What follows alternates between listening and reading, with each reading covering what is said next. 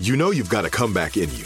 When you take the next step, you're going to make it count for your career, for your family, for your life. You can earn a degree you're proud of with Purdue Global. Purdue Global is backed by Purdue University, one of the nation's most respected and innovative public universities. This is your chance. This is your opportunity. This is your comeback. Purdue Global, Purdue's online university for working adults. Start your comeback today at purdueglobal.edu. Open a limited time 11 month certificate at Kemba Financial Credit Union. At 5.25% APY, it's more than triple the national average, plus, it's a safe and secure way to grow your money. Visit your local branch or kemba.org slash CD for details. Offer expires May 31st, 2024. APY equals annual percentage yield. Restrictions apply. $500 minimum and $250,000 maximum deposit. Advantage status required. Comparison based on bank rate average. Federally insured by NCUA. We went from normal life, healthy child to acute lymphoblastic leukemia or B cell ALL. The St. Jude team came up to get CJ via ambulance. Shortly after that, I noticed a rainbow. It meant that there was hope. We were driving into hope. To have hope is to have your child healthy, and we have that because of St. Jude. You can help kids fight childhood cancer. Please become a St. Jude Partner in Hope today by visiting musicgives.org. What kind of programs does this school have? How are the test scores? How many kids do a classroom? Homes.com knows these are all things you ask when you're home shopping as a parent. That's why each listing on Homes.com includes extensive reports on local schools, including photos, parent reviews, test scores, student teacher ratio, school rankings, and more. The information is from multiple trusted sources and curated by Homes.com's dedicated in house research team. It's also you can make the right decision for your family. Homes.com. We've done your homework.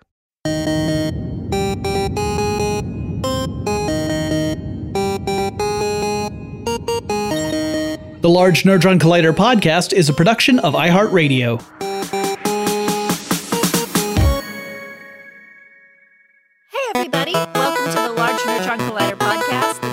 That's all about the geeky things happening in the world around us and how super excited we are about them. I'm Ariel Casten, and with me, as always, is the crazy awesome Jonathan Strickland. Ariel, I got a question for you. Oh, dear God.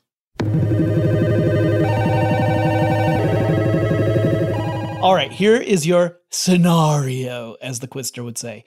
Okay. You are in an escape room and you have a fictional character on your team. Who do you think would be best to have on your team without them having to cheat to get out? So they're playing by the rules.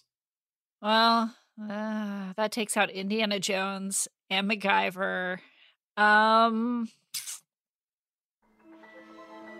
I am going to say Catwoman. Interesting. A Batman villain. What is your reasoning? Um, because she's very perceptive and um I don't know the heart you like you've really thrown me with this they can't cheat. I'm like she can get out of anything. So even following the rules, I am sure she could get out of this room. I, I have to admit, Ariel, you have surprised me. I, I thought for sure you were going to go Sherlock Holmes or something like that. Someone who. Dang it, that would have been so good. Except that I think Sherlock Holmes would go down a lot of like red herrings. Like he I mean- would, he would just because everything is set up to make it seem like it's a clue in an escape room, and a lot of them aren't clues, right? yeah. So, yeah. so he could very quickly start going down wrong pathways. But it's interesting you chose a well Batman villain slash anti-hero slash hero, depending upon the, the what time in your in her uh, timeline you're in. Because I chose a Batman villain too. I Oh, who chose the Riddler. choose? Ah, and he is my favorite of all Batman villains. and and it's because he wouldn't have to cheat. The Riddler thinks in terms of setting up riddles and puzzles. So he would reverse engineer. He would think, how do the people who set up this escape room think, and then reverse engineer and solve the escape room without having to say like, oh, you just break the lock and you get out, right? or or it's not actually locked. They say it's locked. They obviously can't legally lock you in there, kind of thing.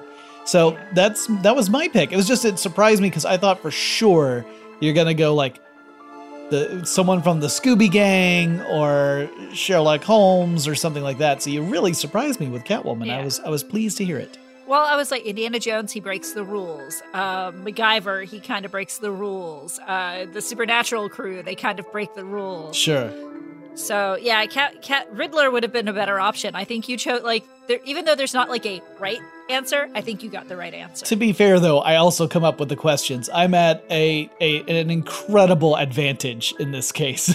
That's true. Well, uh, it's also interesting that we both picked Batman villains because our very first news story is about some DC villains. yeah, I promise I didn't even think that while we were having that discussion, and then I just looked at what our number one story was and went, "Huh, that that's just that's just kismet." Yeah, we're going to talk a little bit about the trailer for the new Suicide Squad film because I think we both have different opinions about it. So, Ariel, hmm. what was your reaction to the James Gunn version of Suicide Squad? So I will start off by saying I really enjoyed it. David Dastmalchian made me laugh so hard when one of the characters said, I think we're going to die. And he goes, I hope so. uh, Yeah, the polka dot man.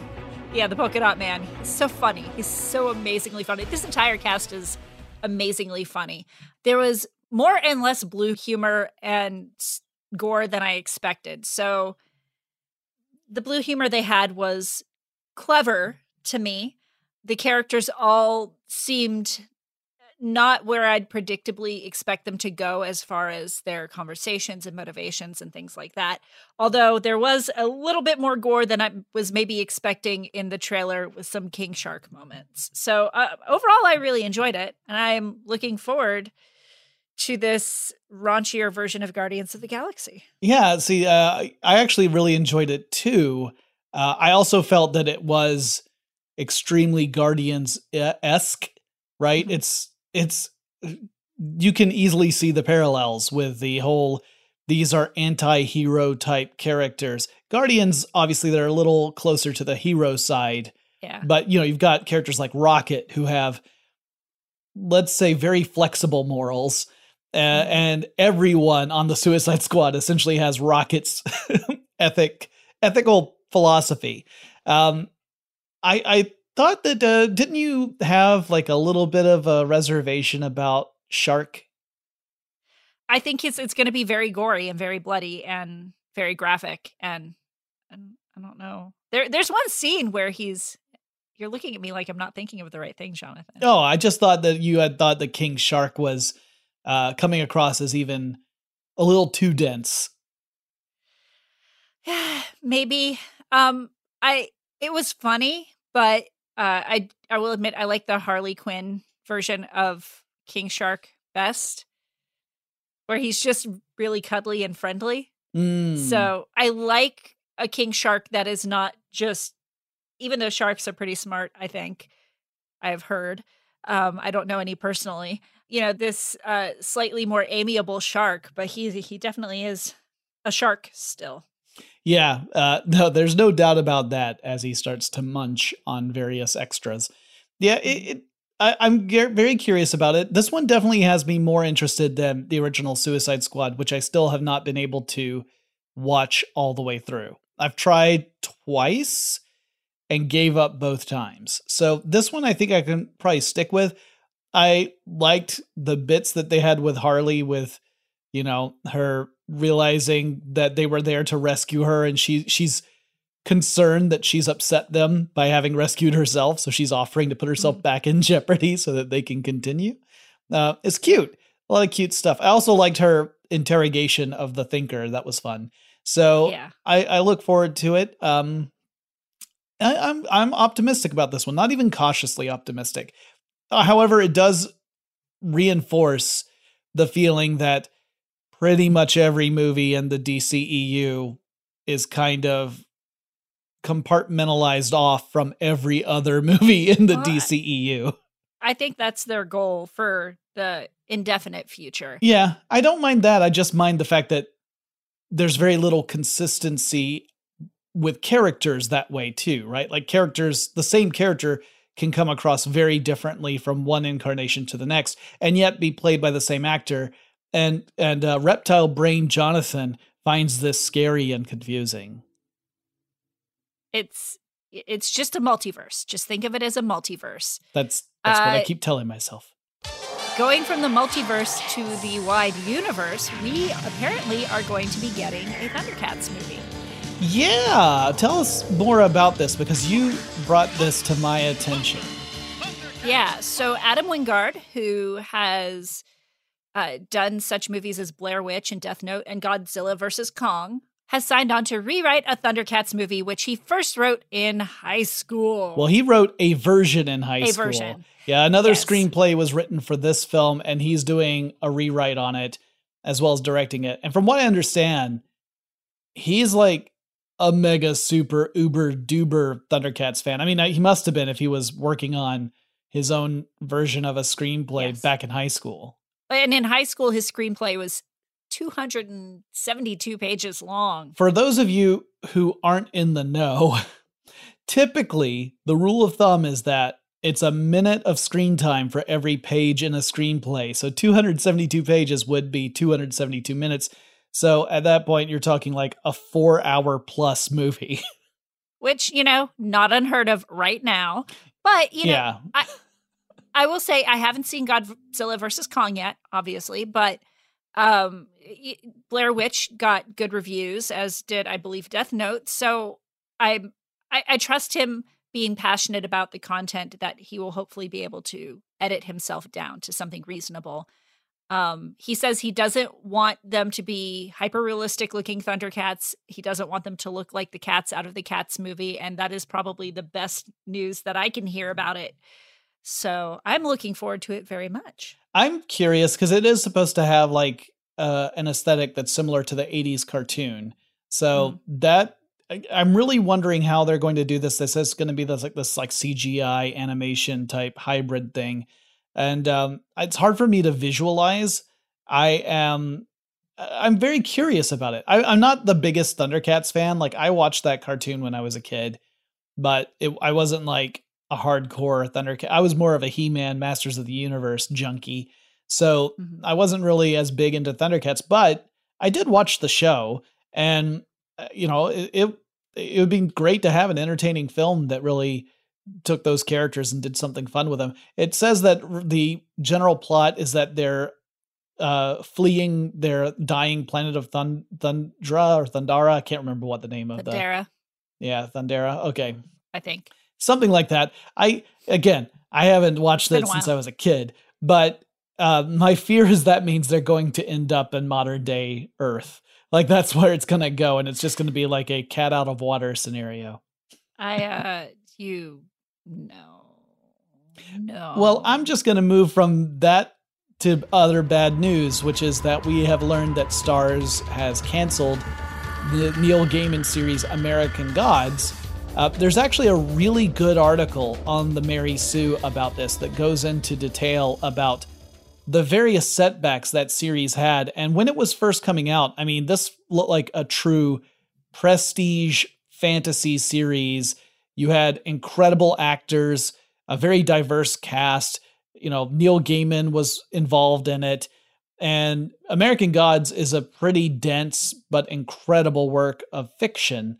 So that first season had a lot of people excited about it, but then there were lots of problems behind the scenes. The showrunners got removed by the studio for going over budget and which meant that actors left who were loyal to those showrunners. Right. And then you had a new showrunner and things didn't go so well, so you had more actors leave. You had some actors leaving under circumstances that were at best questionable, um, mm-hmm. meaning that it, there were some calls that were made that seemed like they were doing dirty to the actors. Yeah. Um, yeah. And now Starz is no longer going to have this continue, and they haven't concluded they, the story.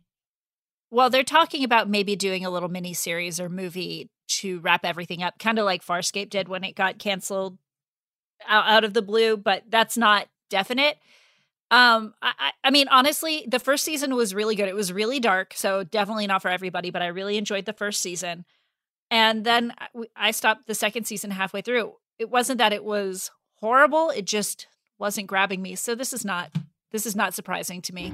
Uh, something that is surprising to me is that Comic Con might have a live event over Thanksgiving weekend this year. That's an interesting choice. Yeah. So Comic Con is going to have their virtual event over the summer, but they are tentatively planning a Thanksgiving weekend event in San Diego.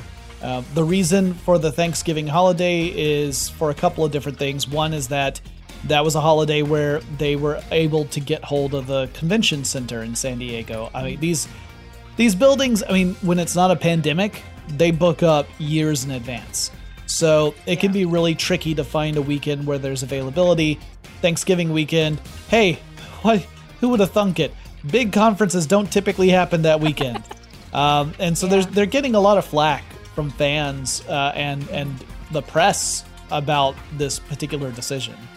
They um, you know, they're they're calling it tentative. So we'll see. I mean, they're already thinking that people who can't travel to San Diego easily won't go. They still want to keep it safe-ish. So I guess we'll see.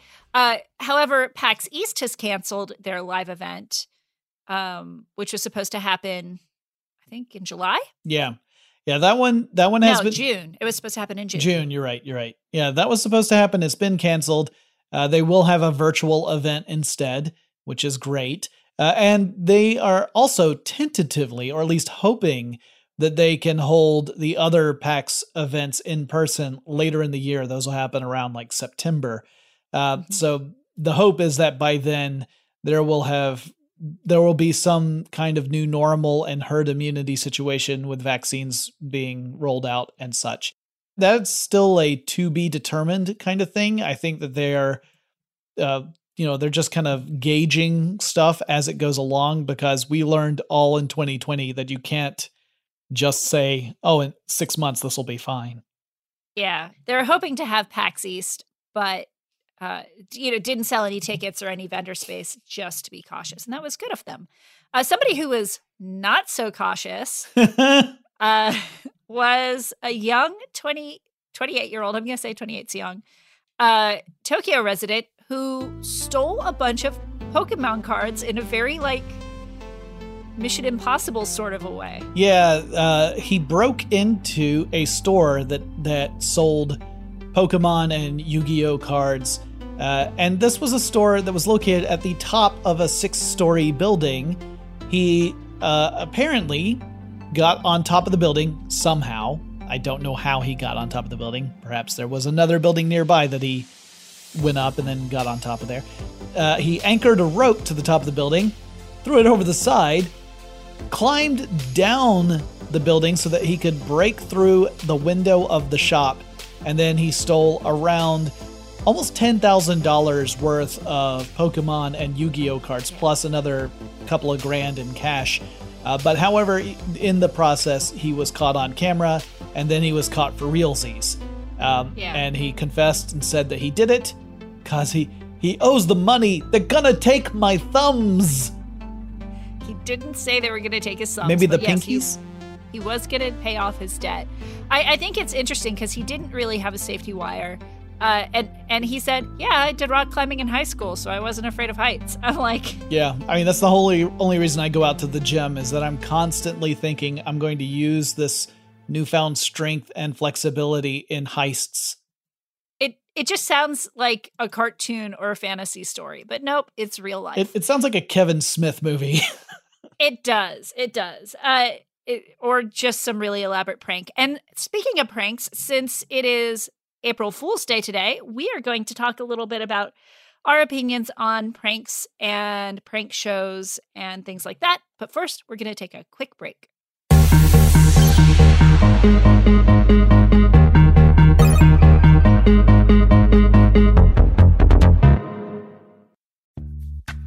Snagajob is where America goes to hire, with the deepest talent pool in hourly hiring. With access to over 6 million active hourly workers, Snagajob is the all in one solution for hiring high quality employees who can cover all your needs. On demand, temp to hire, part time or full time. You name the position warehouse worker, retail associate, grocery store clerk, fitness trainer, baker, stylist, bellhop, podcast producer. Yeah, Snagajob's got a worker for that. With our easy to use platform, you're able to seamlessly post and fill available positions quickly with a dedicated customer support team to provide all the help you need along the way. Kind of nice knowing you have a talent pool like that in your own backyard, right? Snagajob is the partner you need to keep your business running smoothly. So visit snagajob.com or text snag to 242424 to talk to an expert. Snagajob.com, where America goes to hire. This is it.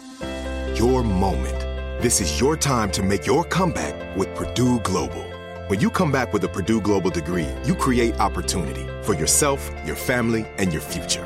It's a degree you can be proud of, a degree that employers will trust and respect.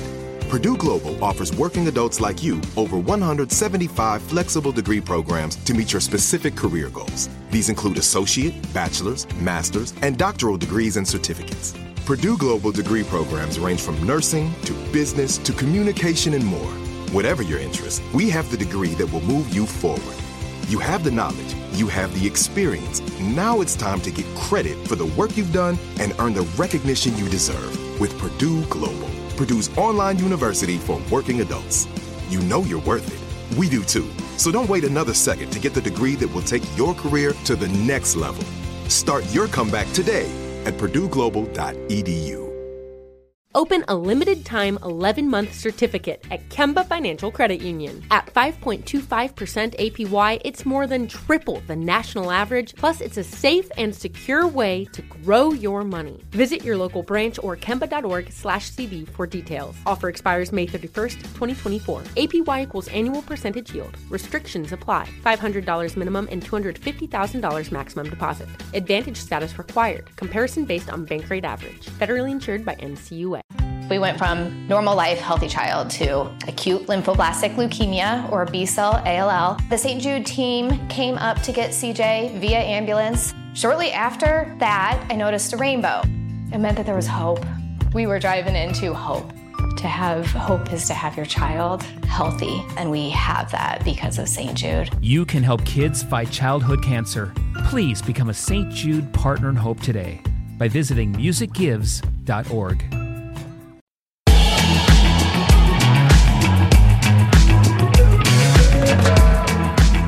right, Ariel, before we talk about prank shows and our opinions on pranks, um, have you ever pulled an April Fool's on anyone that was of, you know, an elaborate nature? No. No. I am really bad at pranks. My husband is freaking phenomenal at pranks to the point like where and this I don't think this was April Fool's, this was just vindictive. Uh, somebody went on vacation at his office and he uh, drywalled up their cubicle with permission from his CEO while they were away because he was left doing some like very late night, early morning deploys for them to cover for them. Uh, so he's phenomenal. I am horrible at it. Like the best I can do is maybe look behind you out of a window and get you to look. Like I'm not I'm not good at pranks. What about you? Uh, I've done a few little pranks. They're usually incredibly silly things where I make a claim that's just not not true, but I tend to make claims that I think as I'm making them. This is obviously a joke. This is obviously not real. The problem is I underestimate how other people view the information I share. So, for example, Mhm. uh, I live across the street from a site that is frequently used during filming. Like there are a lot of different projects that filmed there. Baby Driver filmed there. Falcon and the Winter Soldier filmed there. According to the Falcon and the Winter Soldier, I live across the street from Munich. Anyway, Nice.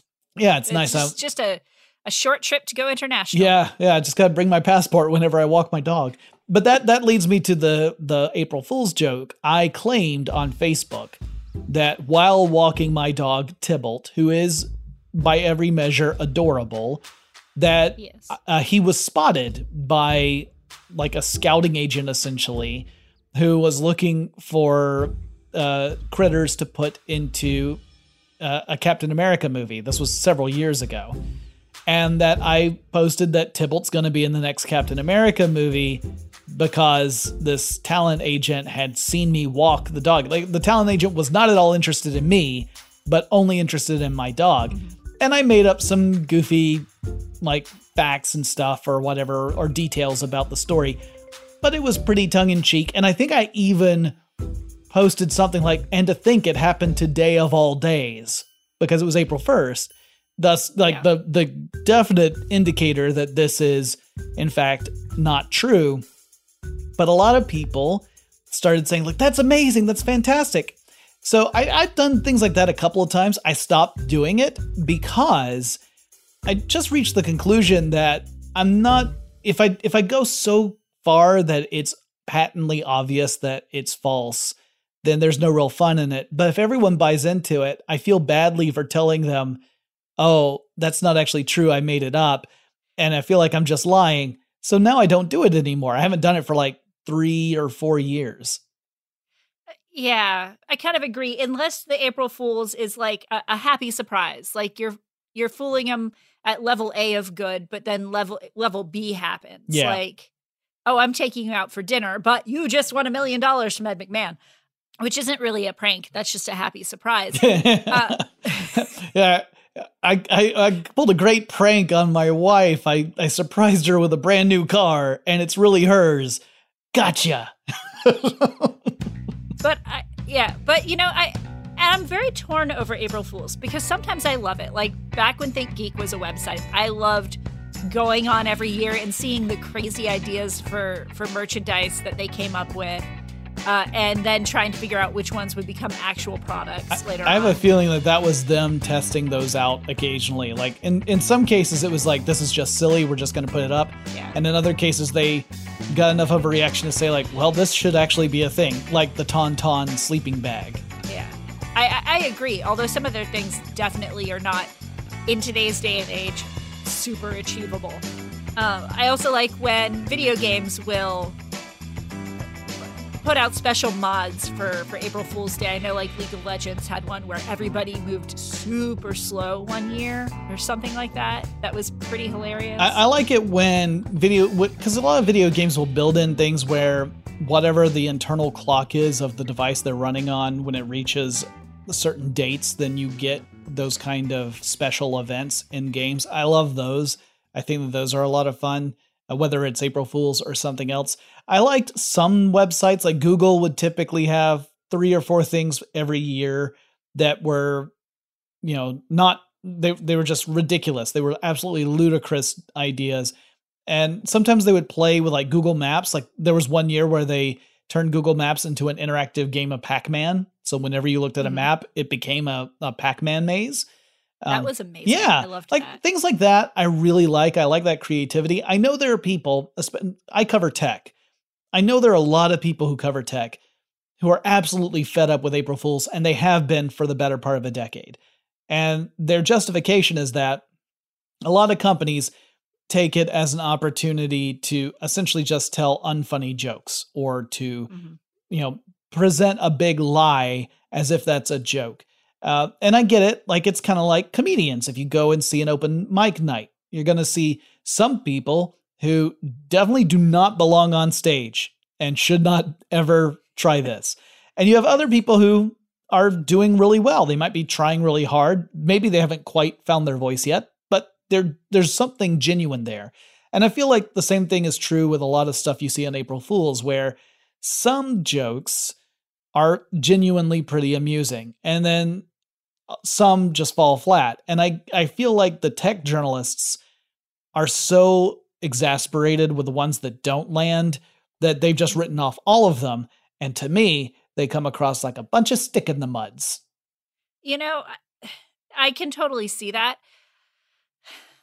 The other side of, of pranks is now I'm, I'm hoping that most prank uh, tech pranks are at least in a pleasant, positive nature and not horribly malicious because uh, you know I've seen friends who as soon as you you put your pranks out there on social media or the news or whatever feel the the pressure to escalate to a point where I think the pranks are no longer fun and just horrible and vindictive and mean. I guess that's why we have like the show, uh, pardon for my language, Jackass and such, uh, that I absolutely don't appreciate. So I can I can understand if those if those pranks are not good spirited how they could be fed. Yeah, I get that too. I mean, most of the time, I don't even think it's. Well, every now and then, you get a company that just does a terrible, stupid mistake of a joke. Like they like joke in air quotes, where you know whatever the the quote unquote joke is really just comes across as crass or insensitive or insulting or offensive. There are those those cases, but most of the time it's just jokes that just aren't like someone just has to say they're just not very funny, right? Like it's not that it's mm-hmm. offensive; it's just it just doesn't land. Uh, but there are other ones that I think do. I, I get it that it can be exasperating because everyone's doing it, and especially if you report on tech news, April Fools gets to be a bit of a headache because you're constantly trying to suss out what's the real story versus what's a PR stunt or fake story. And that can get exhausting. So I do understand it from that perspective. As for mean spirited, like when you, you brought up Jackass, I never was a fan of the show. Uh, not to not to speak ill of anyone who is a fan of the show, but in that case, I think of it almost like it's always sunny in Philadelphia, in that it's a group of people who are all doing terrible things, but they're doing them to each other primarily, and they're all kind of terrible. So it's almost okay. Um, but there are other shows where it's most of the pranks, like most of the pranks on Jackass, are directed within the group of Jackass. But pranks on some of the other shows are directed outward toward people who are not involved in that show. Punked is an example, right? So, yeah. Punked, I mean, it's all celebrities who are getting it mostly, but it they aren't celebrities who are on the show, so they are are the unsuspecting victims of those pranks. Depending on the nature of the prank, I can find it funny, but often I just find it really mean spirited. Um, I, I kind of felt that way even back in the old days of like Candid Camera. Yeah, no, I feel the same. Uh, like it's it's hard to find like because because a lot of the humor of pranks tends to be like finding that crazy reaction from someone and obviously getting a crazy reaction with something that is outrageous is way easier, right? However, that being said, the kind of you probably wouldn't call them pranks, but it's arguably based on the same kind of premise. It's just a different focus. I like things like um, the various YouTubers and streamers who end up giving away money to people who have like streams or channels that have very few viewers as a way of just surprising them, or the hmm. folks who give really big tips to really hardworking wait staff in restaurants and that kind of thing. What I don't like about those shows, though, is that frequently the hosts come across as being a little um smug about about their role in doing this uh, that's not so much fun because it then the focus ends up being, hey, let's look at me and how good am I for giving away this money. That shouldn't be the focus of the show. I think the focus yeah. of the show should be the benefit of helping out someone who uh, who wasn't expecting it.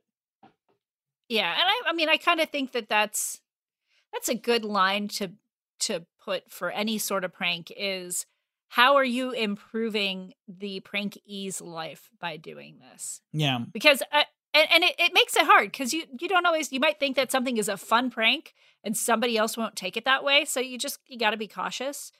Um, but yeah, if, if you're if you're generally trying to leave the person better than they started off as, that's a, a good prank. Yeah. I mean, like there are times where depending on your relationship with the person, something a little more prankish, like a little more impish and mischievous, can be perfectly fine. There have been times where people have pulled little pranks on me that I found genuinely hilarious. One example is that on my birthday one year, many, many years ago, um, a friend of mine gave me a scratch off lottery ticket. And so I scratched it off, and according to the lottery ticket, I'd won $10,000. And it was really exciting. I was like, oh my gosh, $10,000. That's amazing. You know, it's not like $10,000 is a lot of money, but it's not a life changing, enormous amount of money, right? It's like, wow, I can do a lot of cool things with this 10 grand, but you're not, you're not, your life isn't changed. And then he finally broke it to me. So turn the ticket over, and I turn it over, and reading the back of the ticket, it's clear that it was a prank. It was a joke. It wasn't a real scratch off lottery ticket. My wife was so angry. It was her friend that because I, I met him through her. She was so angry about this. I thought it was hilarious. And she said, Why aren't you angry? She was angry at me for not being angry. And I said, Because what he gave me was the gift of feeling like I had won. But even though I didn't win, it's not like I lost anything. I didn't lose $10,000. I just got the feeling that I had won $10,000 and it was a great feeling. And it's okay that I don't have it. I'm no worse off now than I was before the the prank happened. That's um that's a really great attitude. I you know, I do think that that's situational though because like when I was you know, I'm I'm doing pretty well right now, but when I was very very poor and splitting a pack of ramen between two meals, uh you like t- one, I would have been really skeptical if a friend had given me a winning lotto ticket with $10,000 and I would have like triple checked to make sure it was accurate. But then if I had found out, no, I wouldn't have lost anything, exception of that hope of maybe like stepping, like paying off a few credit cards and, and having a good steak dinner. So, uh, but, but I really like your attitude on that. That's, that's, a really great one to have that I hadn't thought of of am I have I lost anything because this isn't true? Yeah. Huh, I like that. Yeah. I mean like I didn't I didn't walk out any poorer than I walked in. And I was I was at a stage of my life where 10 grand would have come in really handy, but it was not um yeah, it wasn't it it, it wasn't mean-spirited. Well, maybe it was on his behalf, but I didn't interpret it that way. To me it was just kind of like, "Oh, that was a fun feeling."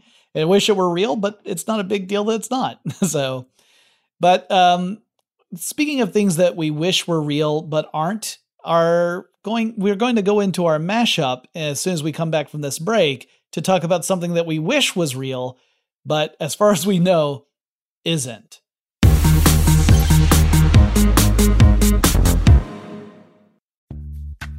Snagajob is where America goes to hire, with the deepest talent pool in hourly hiring. With access to over 6 million active hourly workers, Snagajob is the all in one solution for hiring high quality employees who can cover all your needs. On demand, temp to hire, part time or full time. You name the position warehouse worker, retail associate, grocery store clerk, fitness trainer, baker, stylist, bellhop, podcast producer. Yeah, Snagajob's got a worker for that. With our easy to use platform, you're able to seamlessly post and fill available positions quickly with a dedicated customer support team to provide all the help you need along the way. Kind of nice knowing you have a talent pool like that in your own backyard, right? Snagajob is the partner you need to keep your business running smoothly. So visit snagajob.com or text snag to 242424 to talk to an expert. Snagajob.com, where America goes to hire. This is it. Your moment. This is your time to make your comeback with Purdue Global. When you come back with a Purdue Global degree, you create opportunity for yourself, your family, and your future. It's a degree you can be proud of, a degree that employers will trust and respect. Purdue Global offers working adults like you over 175 flexible degree programs to meet your specific career goals. These include associate, bachelor's, master's, and doctoral degrees and certificates. Purdue Global degree programs range from nursing to business to communication and more. Whatever your interest, we have the degree that will move you forward. You have the knowledge, you have the experience. Now it's time to get credit for the work you've done and earn the recognition you deserve with Purdue Global, Purdue's online university for working adults. You know you're worth it. We do too. So don't wait another second to get the degree that will take your career to the next level. Start your comeback today at purdueglobal.edu. Open a limited time 11 month certificate at Kemba Financial Credit Union. At 5.25% APY, it's more than triple the national average, plus, it's a safe and secure way to grow your money. Visit your local branch or kemba.org slash CD for details. Offer expires May 31st, 2024. APY equals annual percentage yield. Restrictions apply. $500 minimum and $250,000 maximum deposit. Advantage status required. Comparison based on bank rate average. Federally insured by NCUA. We went from normal life, healthy child to acute lymphoblastic leukemia or B cell ALL. The St. Jude team came up to get CJ via ambulance. Shortly after that, I noticed a rainbow. It meant that there was hope. We were driving into hope. To have hope is to have your child healthy, and we have that because of St. Jude. You can help kids fight childhood cancer. Please become a St. Jude Partner in Hope today by visiting musicgives.org.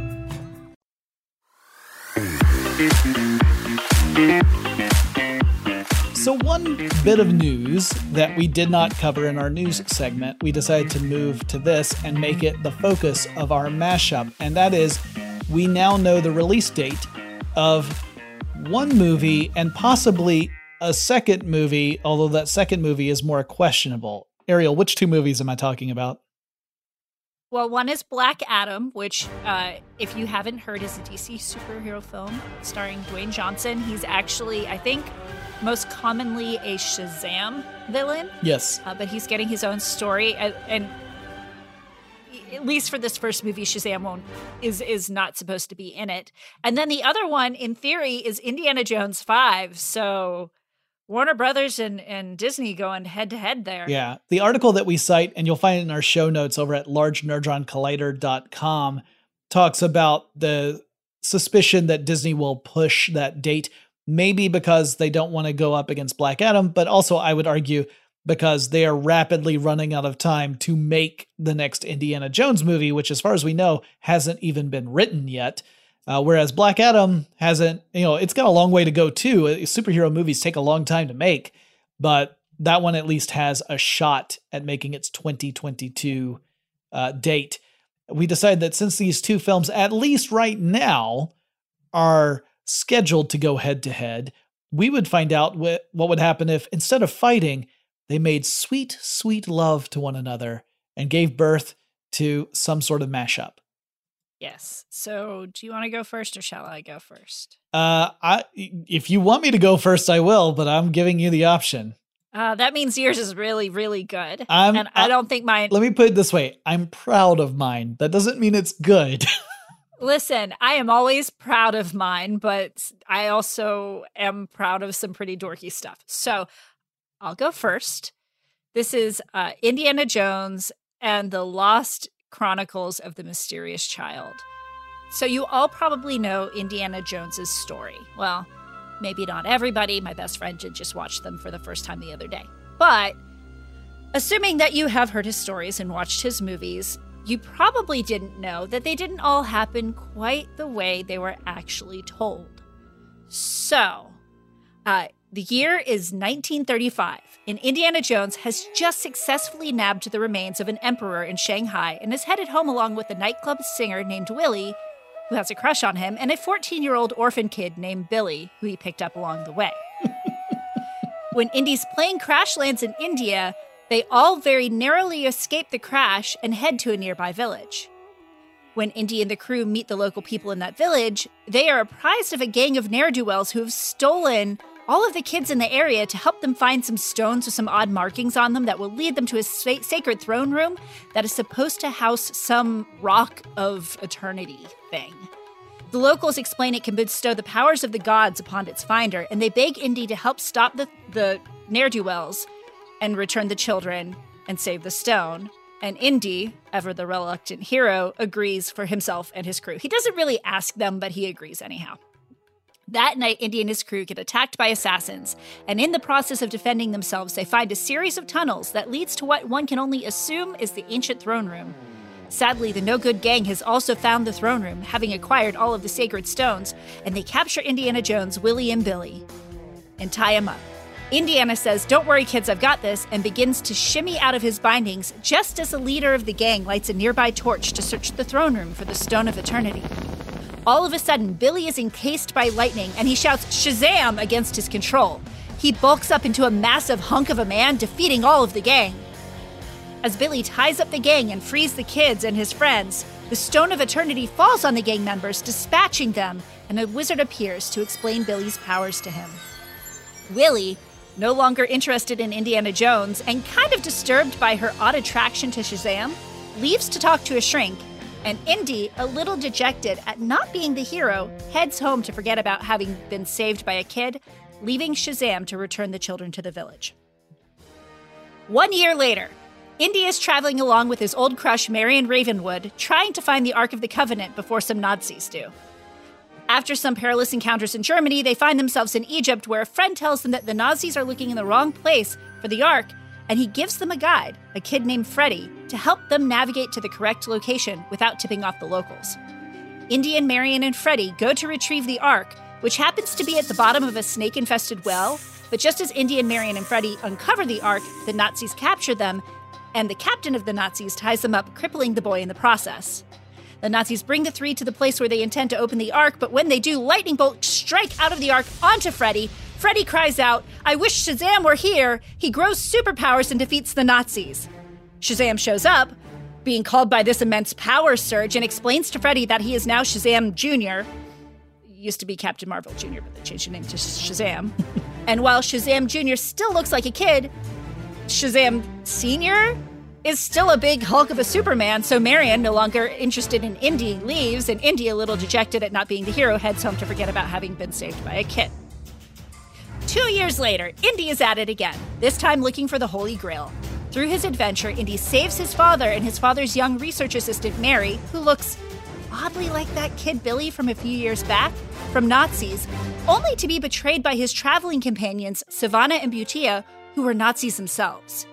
Sivana and Butia beat Indy and the crew to the Grail and meet with an old wizard who explains the whole Grail thing to them about like drinking from the right cup and immortality, blah, blah, blah, can't leave, blah.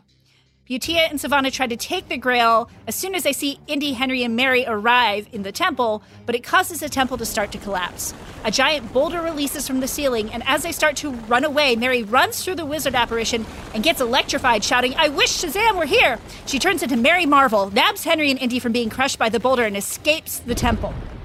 On the outside, Indy thinks to himself, Finally, it's my turn! But Mary, who in this story is legal, kisses Henry and they fly off together, abandoning Indy to his rage and embarrassment.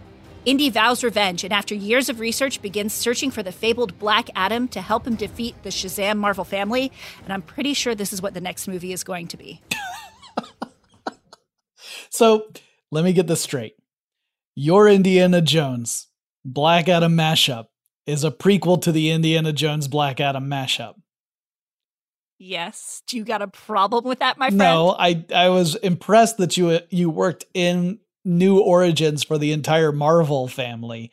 Um, all right. Hey, hey, Freddy was left for dead by Captain Nazi in the books in the in his original I, am stories. Not, so. I, yeah, he wasn't zapped by the Ark of the Covenant, but okay, okay. I'm gonna. Hey, it's fine. It's a mashup. It's a fine. I'm gonna give you my mashup. Mine is Indiana Jones and the Ancient Egyptian. Here we go. Indiana Jones has a problem. He's 78 years old. It's 1977. He's in line at Grauman's Chinese Theater in Los Angeles to see this brand new movie called Star Wars, and he really needs to use the bathroom. He tries to just focus on something else, but there's a guy hosing down the sidewalk across the street. A kid in front of him is sipping a soft drink from a big cup and a straw, and a dog just a little up the way is lifting his leg and looking Indy right in the eye as he does so. Indiana grumbles under his breath and peels out of the line in search of a restroom. Next to the theater is an impromptu museum exhibit building, promising examples of ancient Greek artifacts. More importantly, the exhibit has a restroom. Indiana rushes in after paying an entrance fee. As he runs by the displays, he gives them a casual glance and we hear him say, Fake. Fake. Fake. Wait, what's this? Jones is stopped, and he stares at a piece of pottery upon which are odd letters. This isn't fake, but it's not Greek, says Jones, to no one in particular. He puts on his spectacles and takes a closer look, his mouth moving as his eyes look at these odd letters, and he utters only one word Shazam. Bam! Lightning strikes, and Jones sees he is no longer in the museum exhibit. He's also no longer a very, very old dude. He is a big, hunky guy in a cape. He stands before a mystical figure who introduces himself as the Wizard Shazam, and that the name itself stands for the power of the gods Solomon, Hercules, Atlas, Zeus, Achilles, and Mercury. And that now Indiana Jones must take up the mantle as the world has need of a hero to protect it. Can I take a leak first? says Indy. We cut away to a totally different time and place. We're in ancient Egypt, and we see a wizard, the same as the one from the previous scene, in fact, bestow powers on a man named Teth Adam. The man looks a lot like Dwayne The Rock Johnson. In this case, the gods the wizard Shazam calls for are Shu, Hershef, Amon, Zuti, Anpu, and Menthu. Also spelling Shazam. I guess the wizard has a type. Anyway, Teth Adam gets the same powers as Shazam, or Captain Marvel if you prefer, but the DC version of Captain Marvel, not the Marvel version of Captain. You get the idea. Soon, this hero turns villain, usurping the Egyptian throne to rule instead. That prompts the wizard to banish Teth Adam, now known as Black Adam, to a distant star, whereas Black Adam immediately begins his very long journey back home, which will take him 5,000 years plus 30 more because he stopped for burgers or something. Anyway, we see this in a quick flashback sequence that leads up back to present day, uh, present day being 1977, remember, for this movie, and Black Adam returns to Earth. There, he decides he will take over the planet, but not if Shazam Jones can do anything about it. The very, very very old, and I have to stress this the very old Indiana Jones says Shazam to turn into a hero and uses his newfound superpowers to battle it out with Black Adam. And they start to have a big old punch fest. What the heck? Let's even get Zack Snyder to direct this part. He loves these. So Shazam's Jones and Black Adam are, are equally strong. They're equally resilient. They're equal in every way, really. And so while it's a real slobber knocker, not much is actually getting done here. Shazam Jones decides to lead Black Adam away from Los Angeles, desperately trying to think of a way to defeat him. He knows that his own power comes from the word Shazam, so out of desperation, he attempts to get Black Adam to say that word. Hey, what's your beef? says Indiana, which, hey, Black Adam has a bit of a trouble understanding because the last time he was on Earth, he was speaking an ancient form of Egyptian. So Black Adam says in ancient Egyptian, I don't even know who you are, man.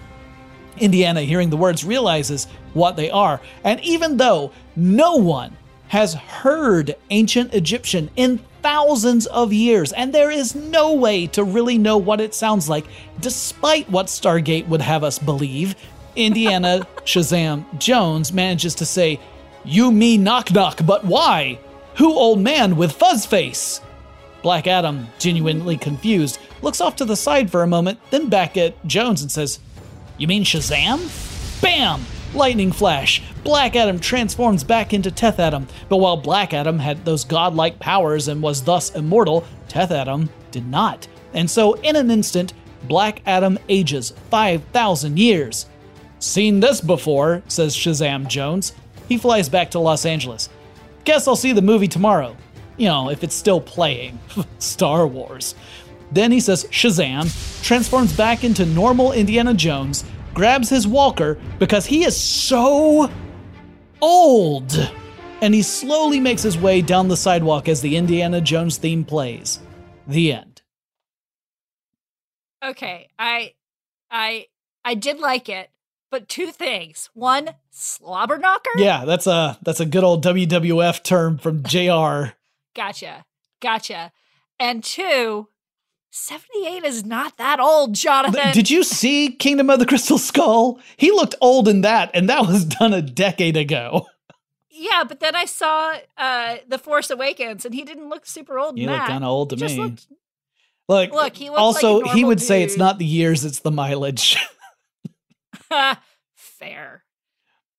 But yeah, I you might say I'm a little skeptical about the next Indiana Jones movie.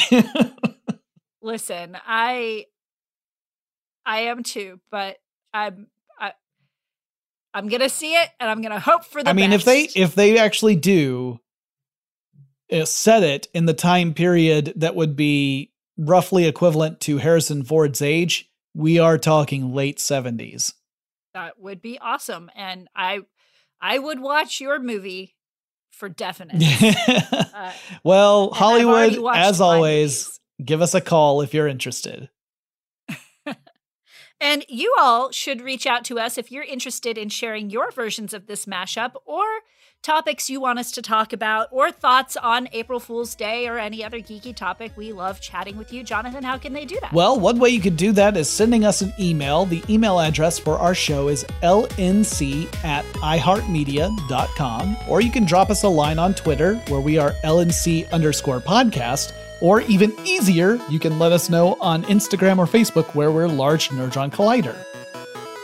Yes, and if you like the show, make sure to subscribe, tell your friends. You know, the more people that we have listen, the better geek conversations we have.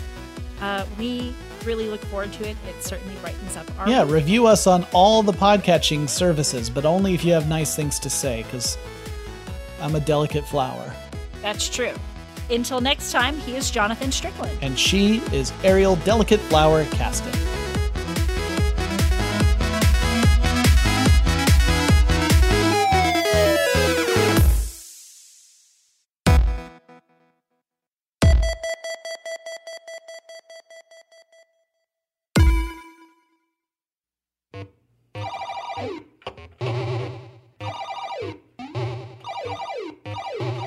The Large Nerdron Collider is a production of iHeartRadio and was created by Ariel Casten. Jonathan Strickland is the executive producer. The show is produced, edited, and published by Tari Harrison.